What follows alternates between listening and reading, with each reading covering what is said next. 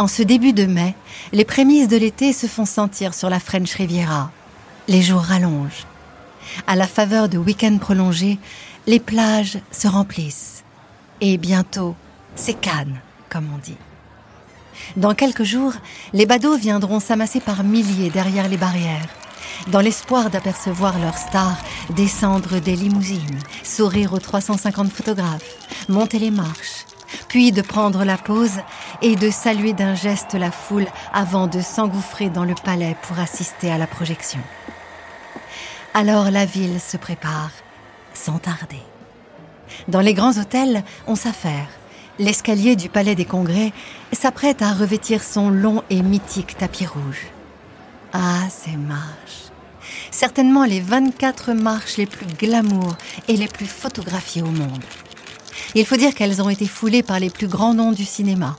Impossible de les citer tous, ils sont tous venus.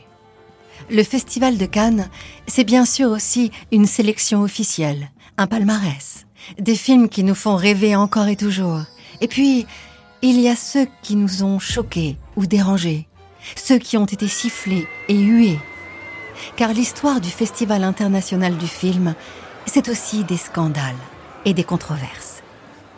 Alors qu'est-ce qui fait scandale? L'esthétique d'un film? Les choix artistiques d'un réalisateur? Les prises de position politiques tranchées Ou la morale?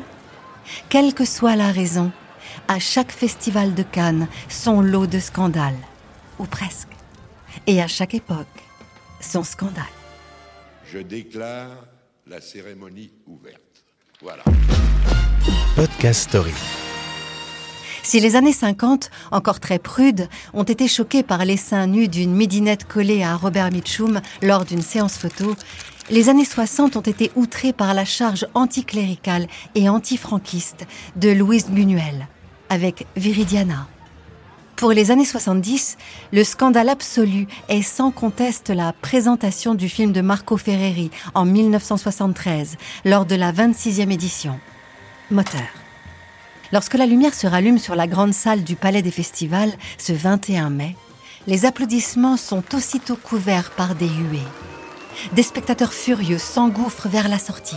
Un homme crie ⁇ C'est une honte qu'un film comme ça représente la France !⁇ Autour de lui, les flashs crépitent. D'autres vont jusqu'à cracher sur l'équipe du film qui descend les marches. Ce film, c'est La Grande Bouffe, l'un des plus grands tollés du Festival de Cannes. Dans cette production franco-italienne, aucune scène de violence extrême ni de pornographie explicite, car La Grande Bouffe est une comédie noire qui met en scène un groupe d'amis ayant décidé de se suicider en mangeant jusqu'à ce que mort s'en suive. Un huis clos de 2h15 qui attaque sans s'en cacher l'absurdité de la société de consommation bourgeoise servie par un casting 5 étoiles.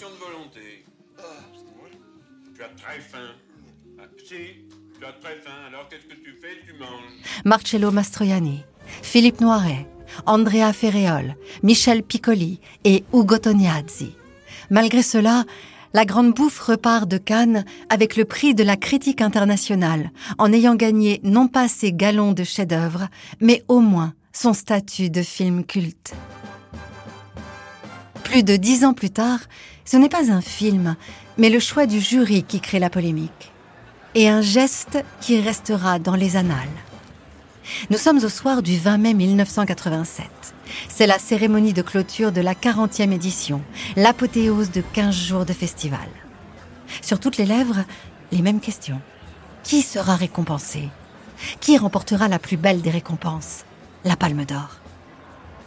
Plusieurs films sont donnés favoris. Yélène de Cissé, La famille de Scola, Les yeux noirs de Mikhalkov, ou encore Les ailes du désir de Wenders. À moins que ce soit le français Maurice Piala pour son film Sous le soleil de Satan. Sous le soleil de Satan met en scène un jeune abbé de campagne, magistralement interprété par Depardieu, qui doute de sa foi. Satan, les princes de ce monde. La présentation du film à la presse a été catastrophique. Vous êtes un jouet dans les mains de Satan. Et durant la projection officielle, l'accueil a été timide. J'ai vu comme peut-être aucune autre créature n'a été vue. Je t'ai vu de telle manière que tu ne peux m'échapper. Il faut dire que ce drame sur les frontières entre le bien et le mal divise. Un bel objet cinématographique, mais jugé par certains ennuyeux et par d'autres bavard. Il se murmure qu'au mieux, Depardieu sera récompensé pour son interprétation. Dans le palais des festivals, le monde du cinéma attend. Les yeux suivent la silhouette longiligne du président du jury. Yves Montand avance. Très à l'aise dans son smoking, il ouvre l'enveloppe, regarde l'assemblée et annonce la palme d'or.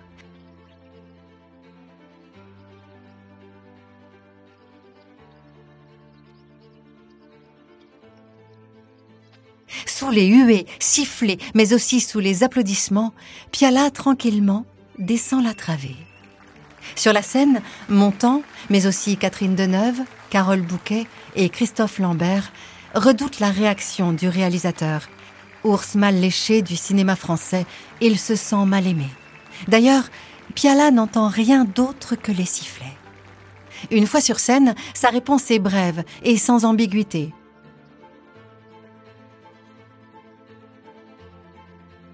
Et si vous ne m'aimez pas, je peux vous dire que je ne vous aime pas non plus. Avant de lever le point de la victoire, un geste un peu ambigu que certains prendront ou feindront de prendre pour un bras d'honneur. Un geste qui entre dans l'histoire, tout comme celui d'un autre réalisateur en 1994 cette fois-ci.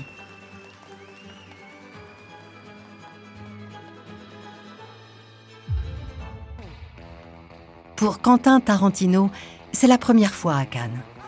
Le jeune réalisateur débarque sur la croisette avec un ovni cinématographique. Pulp Fiction. Un film au ton décalé qui surprend et interpelle. Pour recevoir des mains de Clint Eastwood, président du jury de cette 47e édition La Palme d'Or, les acteurs John Travolta, Bruce Willis, Maria de Medeiros, Samuel L. Jackson montent sur scène et entourent le jeune réalisateur. Soudain, une femme dans la salle hurle Quelle daube Quentin Tarantino, pas le moins du monde démonté, lui adresse avec un large sourire un doigt d'honneur, avant d'ajouter Pour gagner, il faut faire des films qui rassemblent les gens. Rassembler pour gagner? Ce n'est pas si évident que ça. Prenons l'édition de 1996, deux ans plus tard donc. David Cronenberg est invité pour la toute première fois à présenter son nouveau film, Crash, au Festival de Cannes. Et en compétition, s'il vous plaît. Nous sommes le 17 mai 1996, ambiance des grands soirs sur la croisette. Ce soir-là, c'est la projection très attendue de Crash. Le film commence, et rapidement, des spectateurs quittent la salle. Certains presque en titubant. Malaise. Le film met en scène l'étrange fascination morbide pour les blessures que son héros nourrit après un grave accident de la route. L'homme se lie physiquement avec la passagère de la voiture d'en face. Ils vont trouver mutuellement l'excitation sexuelle à travers des scènes de collision d'automobiles. Le film touche un tabou en montrant les accidents de voiture comme une source d'excitation et de désir. L'idée ne passe pas du tout. Pendant plusieurs jours sur la croisette, la bataille fait rage et divise jusqu'au jury canois. On rapporte que le président Francis Ford Coppola déteste le film, mais devant l'insistance de certains membres du jury, Crash obtient malgré tout le prix spécial du jury. Plusieurs membres du jury se sont néanmoins abstenus et c'est un Coppola particulièrement embarrassé qui remet sur scène le prix à David Cronenberg. Au-delà des divisions et des critiques, ce soir-là sont récompensées l'audace et l'originalité d'un réalisateur qui a flirté avec les limites de l'acceptable. La palme du scandale revient sans conteste à Lars von Trier. Par deux fois, le réalisateur danois provoque un malaise sur la croisette. La première fois, c'est en 2009, pour le 62e festival. Cette année-là, il présente son film Antichrist. Antichrist, c'est un drame. L'histoire d'un couple en deuil qui, pour surmonter la douleur de la mort de leur enfant, part s'isoler dans une maison en forêt avant de sombrer dans la folie. Provoquant, dérangeant, difficilement supportable pour certains. Le réalisateur danois, qui ne s'en cache pas, expose dans ce film sans tabou ses névroses et la profonde dépression qui le ronge.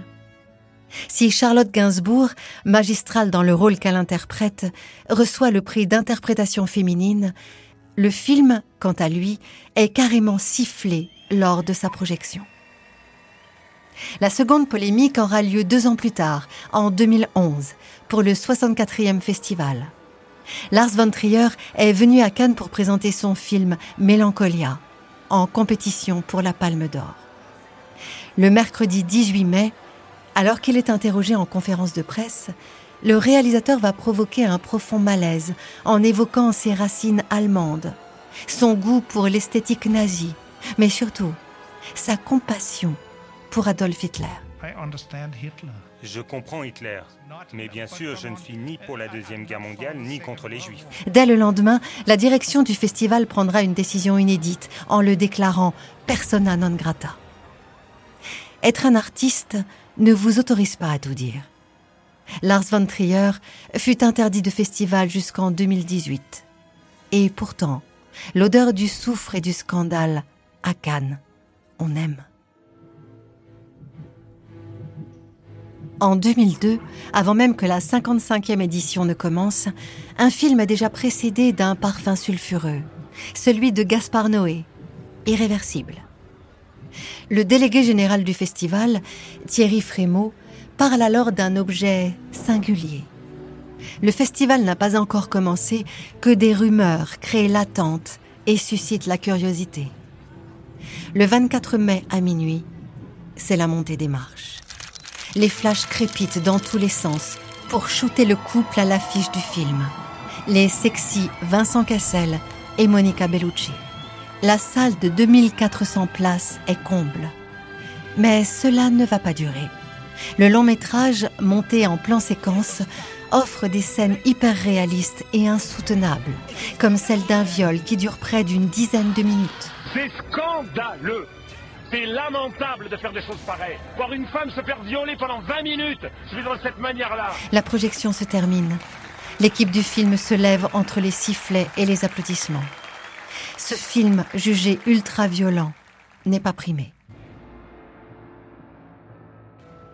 Vingt ans plus tard, en 2021, pour le 74e Festival du film, c'est un autre ovni cinématographique qui débarque sur la croisette et qui déclenche les passions. Titane, le long métrage de Julia Ducournau, choque, surprend, mais séduit pour son authenticité et sa prise de risque. Il faut dire que la réalisatrice aime la transgression. En 2017 déjà, elle s'était faite remarquer à Cannes avec son long métrage, Grave. D'ailleurs, son surnom n'est-il pas la reine du gore? Et cette fois encore, âme sensible, attention à vous. Titane raconte l'histoire d'Alexia, une jeune danseuse trentenaire qui a la particularité d'avoir un implant en titane dans le crâne suite à un accident de voiture. Prise de pulsion meurtrière, elle va croiser la route de Vincent, incarné par Vincent Lindon, un pompier dont le fils a disparu il y a dix ans. La réalisatrice nous plonge dans un univers fantasmagorique étrange, où se mêlent la fascination pour les voitures, les corps masculins musculeux, le feu et un goût réaffirmé pour la métamorphose. Ultra violent, dérangeant, radical. Lors de la projection, de nombreux spectateurs ont quitté la salle, en proie à des nausées et des malaises. Une vingtaine est prise en charge par les pompiers. Œuvre radicale, hybride et hors des rails, Titane déjoue tous les pronostics. La Palme d'Or est remise à la réalisatrice des mains de Spike son président, qui déclarera sur ce film n'avoir jamais rien vu de tel.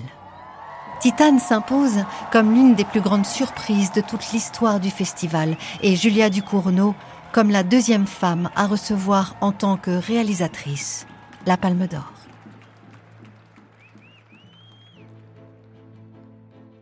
peu importe la polémique, peu importe qu'elle dure quelques jours, toute la quinzaine ou bien plus longtemps.